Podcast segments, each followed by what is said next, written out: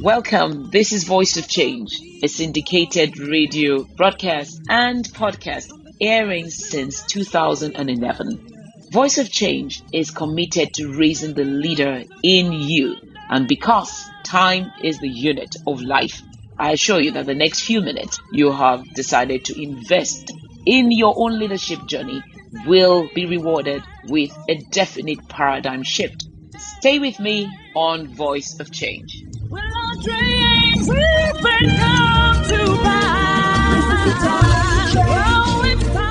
Yesterday, the 18th of September, I was the keynote speaker at the first parenting conference organized by Greenwood House School. My sons are alumni of Greenwood House School, and the initiative, in my opinion, was an excellent, laudable initiative indeed. I congratulate those who attended this inaugural conference for their demonstration of intentionality, their demonstration of commitment to their children and to their future children. One of the people who accompanied me there, apart from the COO of one of my organizations, is a young man and he is not married. However, he was interested already in knowing how to chart the future for his family. What are we talking about? We're talking about youth in leadership. Can young people lead? A huge part of young people being prepared for leadership is the parenting that they have received. We see today presidents who are leading their countries astray. Presidents who psychiatrists in their own country are putting in full page adverts in the newspapers, diagnosing their president of being a narcissist, I mean, classical narcissist, a situation that apparently stems from the president's parenting or early home life. The truth is clear the crucible of leadership is the home. We cannot talk about youth in leadership or young people in leadership without talking about parenting. Don't go anywhere. You're stay tuned to Voice of Change. Voice of Change offered by EB Consulting and Awesome Treasures Foundation partners. Subscribe to Voice of Change podcast today on iTunes and Spotify and don't miss a single episode. Welcome back to Voice of Change. I'm your host Olajumoke Adenowo and you can follow me on Instagram at Jumoke Adenowo. We are still talking about young people in leadership and we're talking about a very key factor of young people being prepared for leadership. The truth is, young people who receive the right parenting are more prepared for leadership than those who have not received the right parenting. Receiving the right parenting does not have to do with money or with wealth or with means. It has to do with the right involvement at the right time in the right way. That is parenting. As keynote speaker yesterday, I started from the very fact that as long as a parent is alive and the children who are now adults or maybe even fathers and mothers themselves are alive, Parenting is not over. Parenting is a lifelong vocation. And we need to be clear about what parenting really is. Some people think parenting is indulging a child, spoiling a child. There are myriads of interpretations of what parenting is, especially on the internet from people who don't even know a thing about parenting and have not successfully parented any children of their own. Parenting basically is the process of raising a child from birth to independent adulthood. I would say interdependent adulthood because a real mature adult knows that they are interdependent and not just independent. So when a child is born, a child is dependent. But we raise that child from being depending on us to be bathed, to eat, to feed, to clean, all the things an infant depends upon us for, to a state of independence where they can do most things for themselves. However, the real state of a mature adult is interdependence when a wife knows that she is part of a family, a husband knows he's part of a family, a citizen knows that they're part of a nation. Do you see? Interdependence, a citizen knowing that I am a part of a nation. I cannot pillage and steal from my nation without consequence. I am interdependent. Parenting goes beyond biology. It is possible to be a parent to a child that one did not birth physically Parenting involves providing a financially stable home for a child, but it's not the same thing as spoiling the child with money. Parenting does not stay static throughout the lifetime of the parent or the child because the needs of a child change as they grow and develop.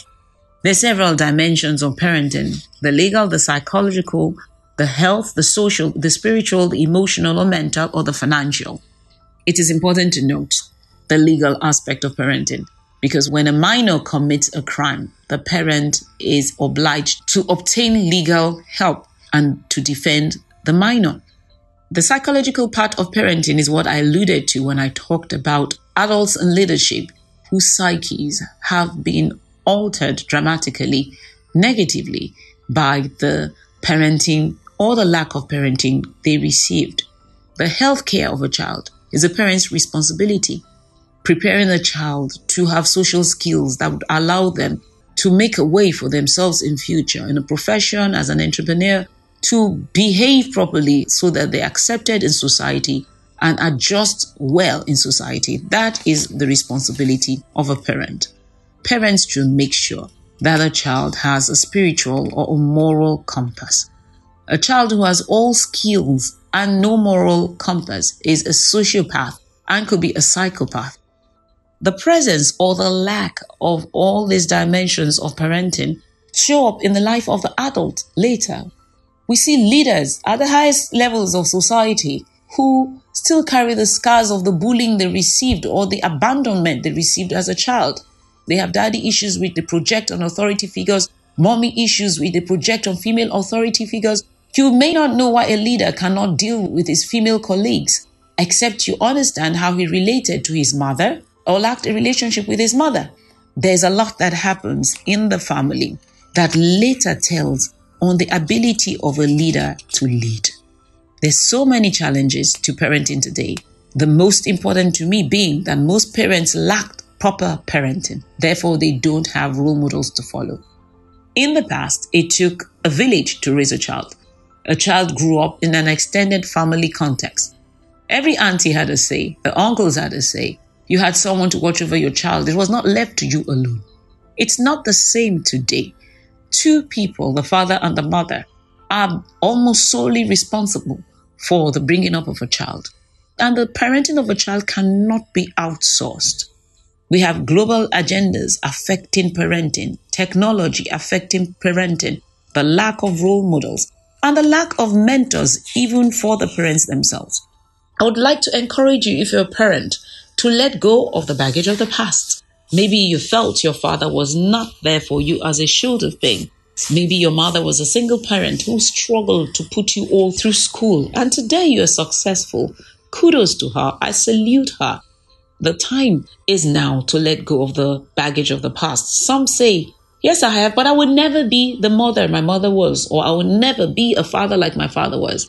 I told the gathering yesterday that there is a law called the law of attention when you focus your attention on anything or anyone, even in a bid to avoid it, they influence you, they influence your thinking.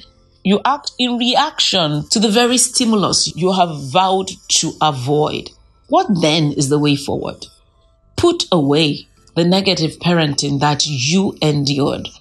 Look for positive role models and focus on these positive role models whatever you focus on is what you become.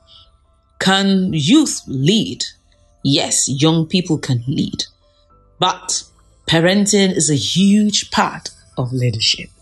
It has been proven psychologically that it is liberating to forgive. The law of attention comes into play again. Let go. Stop focusing on the failure of your parents. Young man, young woman, Find role models that you can model your life after. Let us do the best with the hand that life has dealt us. Young people who are full of a sense of purpose and intentional about their growth will lead. Join us next week for another broadcast on Voice of Change.